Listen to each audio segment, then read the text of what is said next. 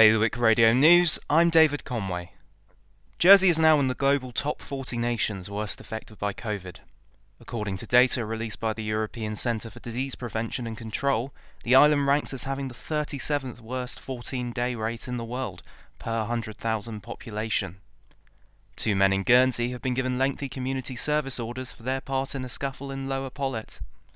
Rees Moore and Thomas Wood appeared in the magistrates' court, having both been involved in a violent altercation outside Fusion. Vaccinators, healthcare assistants, and administrators are among the roles the Jersey government needs to fill before the COVID vaccine arrives. In total, the government is recruiting 103 people for contracts of up to six months. Two Guernsey deputies are calling on the states to reject proposals to increase the benefit limitation cap from £850 to £890 per week. Employment and Social Security President Peter Roffey hit back at the amendment, saying it should be strongly resisted. More on those stories at bailiwickexpress.com. Today's weather sunny with showers, top temperature 8.